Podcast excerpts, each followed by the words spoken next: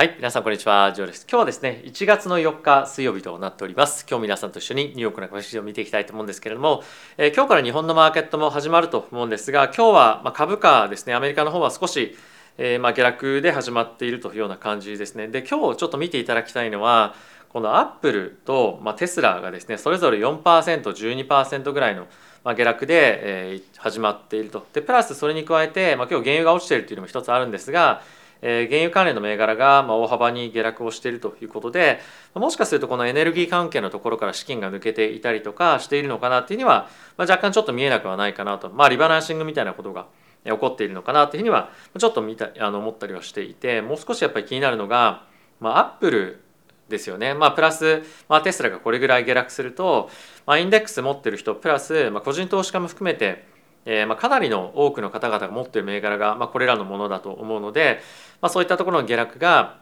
えー、追加的な、まあ、あのストップロスの売りを、まあ、呼ぶ呼ぶ可能性も、まあ、なきにしもあらずなのかなというふうには思ったりはしていますと。やっぱりあのインデックスでは今日ナスダック1%ぐらいの弱の、まあ、今下落にはとどまっているんですけれども、まあ、やっぱり年初来、えー、こういったアップルですとかテスラの方で、まあ、大きく売りが入ってくるっていうのはちょっと若干気持ち悪いなっていうのは思ったりはしています。まあその一方でこのテスラの下落に対して、まあ、ディップで買ういいチャンスだよっていうふうに言ってはいるんですけれども、まあ、果たして今本当に今いいタイミングなのかっていうのはちょっと後ほど他のニュースを見ながら一緒に皆さんと考えていきたいかなというふうに思ってますと。で今日はですね今週の金曜日に雇用統計の発表があるんですがそれを占っていくで非常に重要なまヨーロッパの方の指数とかも出ているのでそういったところを見て皆さんと今日の相場っていうのをちょっと考えていきたいなというふうに思っています。で、数の方から見ていきたいと思うんですが、その前にですね、このチャンネルは FXGT のスポンサーでお送りをしております。FXGT はですね、え一つの口座開設するだけで株為替コミュニティそして為替取引できるプラットフォームとなっておりますで非常にですね入金に対してボーナスが非常に大きくつくプラットフォームでもありますしあとは今年ものすごく、まあ、ドル円も含めて金利が大きく動くマーケットでもあるので為替トレーディングできたりとか株がトレーディングできたりとかあとは今日も大きく動いてますけれども、まあ、原油とかそういったいろんなアセットクラスに対して一つの口座持ってるだけで投資をできるプラットフォームっていうのは、まあ、非常に貴重なえー、まあ、あの使い勝手のいい口座なんじゃないかなと思うので、えー、ぜひまだ、えー、持ってない方はですね、えー、作っていただけるといいんじゃないかなというふうに思っています。はい、ということでまずは指数の方から見ていきましょう。えー、ダウですね、まずは、えー、マイナスの0.35%、S&P がマイナスの0.58%、ナスダックがマイナスの0.83%となっております。で金利なんですけれども、まあ、今日は金利低下してますね。まあ、これ9ベースっていうふうに書いてるんですけれども、大体0.5ベースぐらいでちょっとずれてますね。まあ、今日は全体的に少し金利が下がっている流れなんですよ。で金利が下がりながら株式が下がってるっていうのはちょっとやっぱりリスクオフに、まあ、見えなくはないんですが、まあ、全般的な大きな下げというよりも、まあ、ちょっと局所的な下げでもあるので、まあ、どうかなとは思うんですが、まあ、ちょっとなんかリスクオフにも見えなくはないかなという状況かと思います。でドル円なんですけれども、えー、今日は130.87と今状況ではあるんですが、まあ、一時期 130, 130円割るような、まあ、状況っていうのが、まあ、昨日今日続いていたので、まあ、少し戻ってきて安心感っていうのはあるんですけれども、まあ、今年のトピックの一つとして日銀の金利の今後の利上げっていうところがまあ注目を集めていて、まあ、結構ですねマーケットまた円高の方に行くんじゃないかっていうような、まあ、意見もいろんなところで出てきているので、まあ、今後も継続してえー、日本の銀行、まあ、日銀ですね日銀の今後の政策の動向については、まあ、結構グローバルで注目をされるポイントにはなるんじゃないかなというふうに思っています。でまあそんな中原油なんですが、まあ、今日4%弱減あの下落をしておりまして77.2というところまで下落をしています。まあ、そんな中ゴールドがまた1844ドルというところでまたここ最近ボラティティが非常に出てきているのでっぱりちょっと今年コモディティも含めてまた大きく動きそうだなというような、えま相場になってきているかと思います。で、え今日ちょっと見ていきたいのが今出てるのが、え10年債の金利なんですけれどもそれよりも一旦まずは、えナスダックの指数を見ていきましょう。で、えまあ、今こんな1年のあのチャートで見てみると状況なんですけれども、まあ、やっぱりこの直近の安値を割ってくるかどうかっていうところが一旦の今日の動きを見てみるとマーケットが気になる気にするポイントなのかなというふうに思ったりはしていますと。でまあそんな中、まあ、やっぱさっきもちょっとお話をしましたアップルの株価とかっていうのを見てみると、えー、昨年の直近の安値みたいなところもまあ全然余裕で割ってるんですよね。でこの辺り、まあ、ちょっと見ているとこれ過去1年間のチャートなんですが、まあ、過去5年間で見てみてもえー、まあ、こんな感じなんですよね。なので、まあ、これを今正直買いたいなっていうふうに思う人っていうのは、まあ、なかなか正直いないような状況でかつ、えー、テスラも今、えー、こんな状況なので、まあ、本当どこまで行くんだろうっていうのは、まあ、正直ありますよね。で今日はテスラの関連のニュースとかっていうのも出てるんですけれどもまあアナリストの予想よりも、えー、売上がやっぱり、まあ、売上というかその販売台数が悪いっていうこともあって大きく下落をしているとで他の関連まあ中国関連のニュースもあるのでその辺りを見ていきたいと思うんですが、まあ、やっぱりこれらの非常にやっぱり期待が高い、えま、セクターが大きく下落することによってマーケット全体が大きく引き下げられてしまうということも今後さらに起こっていくんじゃないかなというふうに思いますしやっぱりアップルテスラが下がると、ま、個人投資家も機関投資家もやっぱダメージが非常にま大きいということもあるので、まあ、この辺りが下がっていってるのは、ま、全体的なセンチメントの悪化っていうところにつながりかねないので、まあ、少し不安定に相場がなりやすいような状況に今、え、あるんじゃないかなというふうには思ってます。はい、で、えー、ここからちょっとニュース見ていきたいと思うんですがまずはこちらから見ていきましょう。えー、以前ですね、えーまあ、前回なんですけれどもニューヨークの、えーまあ、連銀の総裁を務めていた、えー、ダドリさんという方の発言なんですけれども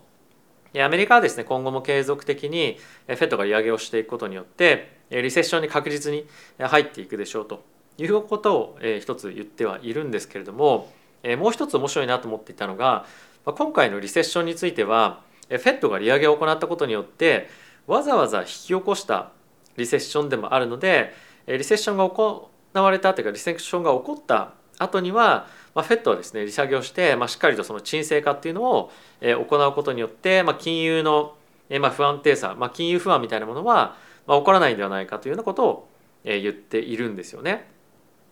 ただしあの結構まあ毎回毎回ここ最近そうだと思うんですけれども、えフェットが言うことっていうのはなかなか実際に起こってたことって正直ないじゃないですか。金利の上昇、まあ、および物価の上昇は一過性だったっていうのは、まあ、正直それはなかったですし、えー、まあ本当に今の、えーまあ、マーケット環境の中で、えー、物価がもう少し収まってくるのかどうかもしくはまあ予想よりもオーバーシュートするのかっていうところが、まあ、一つ注目されてるポイントでもあると思うんですが、まあ、今のその、えー、金利を下げていくということが、実際にできるのかどうかっていうのは、ちょっと今後見ものだなというふうには思ってはいます。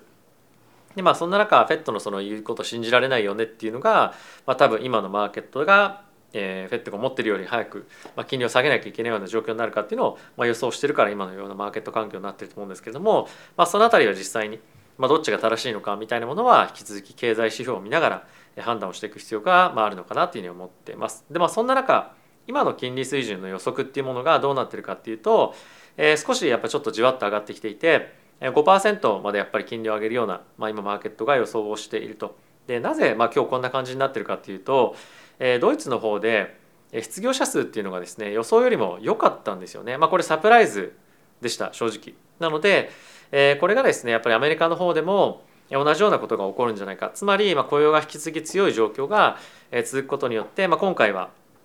ECB の方がですね、え、継続的なもしくはま思った以上に想定以上の利上げをしなければいけない状況に追い込まれるんじゃないかつまり、まあ、FED も同じような状況に、ま、なるんじゃないかってことで金利の予測っていうところが今若干上がってるんじゃないかなというふうに思います。でこれが本当にえ、ま今週の金曜日アメリカの方で雇用統計出てきますけれども、まあ、そういった形の方向の数値みたいなものが出てきてしまうと、まあ、やっぱりこの1月のマーケットっていうのは、まあ、結構大きく、まあ、フェあフェットのあの FOMC も今年というかまあ1月はないのでやっぱりダウンサイドどこまで掘るかっていうところを一旦トライしに行くんじゃないかなと思うので、まあ、結構ダウンサイド気をつけておくべきなんじゃないかなというふうに僕は思ってます。でもう一つやっぱり非常に注目したいのが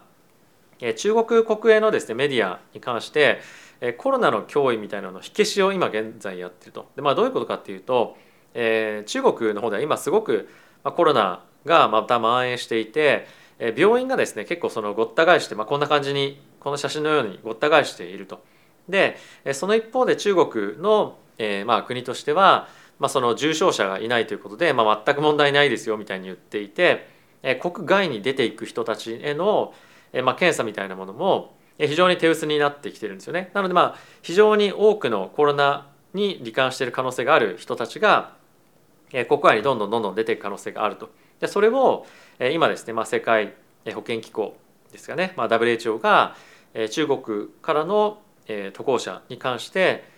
まあその水際対策っていうのをまあしっかりと入国する前にやろうみたいなことを言っていて、まあ、それでちょっとバチバチあのやってるっていうのが一つありますと。でやっぱりこの中国の国内の、えーまあ、環境がですねまだまだ戻ってこないというふうになると、まあ、さっき言っていた、まあ、テスラですとか、まあ、中国の国内でビジネスを大きくやってるところについては、まあ、生産がなかなか追いつかないというかあの、まあ、需要に対して生産がまあ間に合わない可能性が高くなるので、まあ、やっぱりアップルとか中国の,、えーまああのまあ、製造とかっていうところに非常に頼っていますし、えー、テスラに関しては、まあ、上海の工場ギガファクトリーがですね非常に大きな、えーまあ、生産のキャパシティの部分をですね占めているということもあるので、まあ、かなりこういった銘柄に引き続きダメージが残る可能性があると思いますし、まあ、あとは引き続き半導体なんかも、えまあ、企業がなかなかまあ稼働できないという可能性もあるので弱いようなマーケットになっていく可能性がま結構あるんじゃないかなと思うので結構やっぱりその辺りの銘柄、まあ、特にハイテク半導体あたりの銘柄はまあ気になるえ関連のニュースなんじゃないかなというふうに思っています。でまあそんな中さっきもちょっとお話ししましたけれどもテスラがですね昨日発表した販売台数なんですけれども一応四半期の数値が発表されて前年同期比でしたかね40%増加したんですが予想よりも低かったということで、まあ、これ3期連続の予想のミスだったんですよね。でこれによって一時期もう14%ぐらいの下落になっていたんですが、まあ、これが今日引けるまでにどれぐらい反発するかっていうのは、まあ、一つ見ものなんじゃないかなというふうに思ってます。でこれ反発がやっぱり弱いとなると、え、さらなる売りを明日以降もまた出てくるんじゃないかなというふうに思ってますし、まあ、少なくともやっぱり今この中国の状況も含めてじゃあ今ディップでテスラ積極的に買おうみたいなものが、入りやすいかっていうと、うん、正直なんとなくあの、まあ、買える要因って今あまりないじゃないですか。チャート見てもまあ、落ちるナイフを拾うのは良くないなんていうふうによく言いますけれども、まあ、まさにあの、まあ、落ちるナイフのような今状況にチャート的にはなっているので、まあ、やっぱり買いが入りづらい環境には、まあ、しばらくはなるのかななんていうことは考えていました。でもう一個ですね、まあ、さっきアップルが下落してましたけれども、えー、今年の第一四半期だったかなに、えー、200兆円ですかね、まあ、もっと日本円でいうと260兆円ぐらいですかね、まあ、2トリリオンの時価総額をえまあ今転げ落ちてしまったというような状況になっていますと。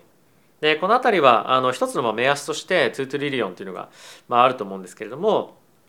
やっぱりこういったところから転げ落ちていく中中国もこんな状況でかつ世界的にリセッションが起こるとなると、ま、やっぱりアップルのあの商品というのは、まあ、いわゆるその嗜好品にあたるぐらいのレベルの価格帯だと思うんですよね。でここ最近発表されたね、iPad Pro とかももう20万ぐらいあの、まあ、パソコンと変わないじゃんっていうぐらいなので、ま、やっぱりそういったところの、ま、商品に関しても必然的に、まあ、あのなかなか売れづらいような環境になると思うのでこの世界的な不況っていうものは結構アップルに対して、まあ、大きなダメージになる可能性があるんじゃないかなというふうに思うので、まあ、マーケットがここ最近非常に気にをしている、えーまあ、今後の、まあ、アップルだけではないんですけれども、まあ、グローバルで起こるえーまあ、企業の収益力収益力収益率も含めて、低下につながってくる可能性が、まあ、あるんじゃないかなと思うので、まあ、この辺りを非常に気をつけておきたい銘柄ではあるかなというふうに思っています。で一応皆さんと今週の経済指標を確認をしていきたいと思うんですけれども、まあ、やっぱり一番重要なのは、まあ、金曜日ですね。こちらの雇用統計の数値になるんですが一応その数値として見ておきたいポイントとしてちょっと拡大しすぎかな？はい。えー、もちろん失業率はあるんですけれども一応20万人というところを予想していて失業率も3.7%で、え、前月比と同じと。であとは、えーとまあ、月次での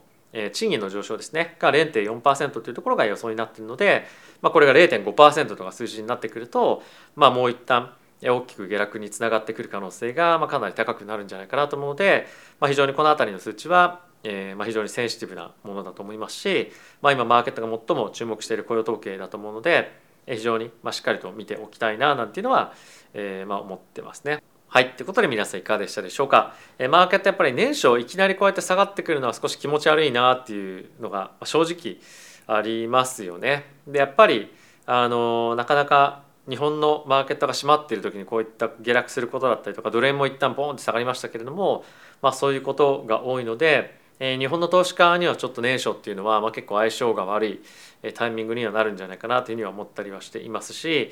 まあ、今後ドル円の行方に、えー、よってはですね、まあ、例えば円高の方に大きく振れることによって、えー、去年円安で大きく助かった、まあ、利益みたいなところが、まあ、大きくまた吹っ飛ぶ可能性もあるので、まあ、この辺りはちょっとドル円のリスクを皆さんがどういうふうにヘッジするのかもしくはヘッジしないのかっていうところは、まあ、結構今年え大きなまポイントにはなってくるんじゃないかなというふうに思ってます。あとは引き続き非常にたくさんの方がメンバーシップ参加していただいてまあ本当ありがとうございました昨日もちょっとノート皆さんにお送りをしたんですけれどもここ最近のまあというかまあ今日昨日の、えー、まあ投資家、まあ、どんな人に会ったりとかっていうのも含めてメッセージさせていただきましたしまああとは今後えそういった方々と話した内容とかも含めて動画にもちょっとしていきたいなというふうに思ってます。まああとはえ今年はですねアメリカの方にも行ったり、まあ、海外の方にも行ったりするので、まあ、そういったところの状況だったりとか、まあ、投資家と話をしてどんなことを考えているかっていうところも、え動画にしながら皆さんにお伝えをできればなと思ってますので、えー、ぜひ楽しみにしていただけると嬉しいです。はいということで皆さん今日も動画ご視聴ありがとうございました。また次回の動画でお会いしましょう。さよなら。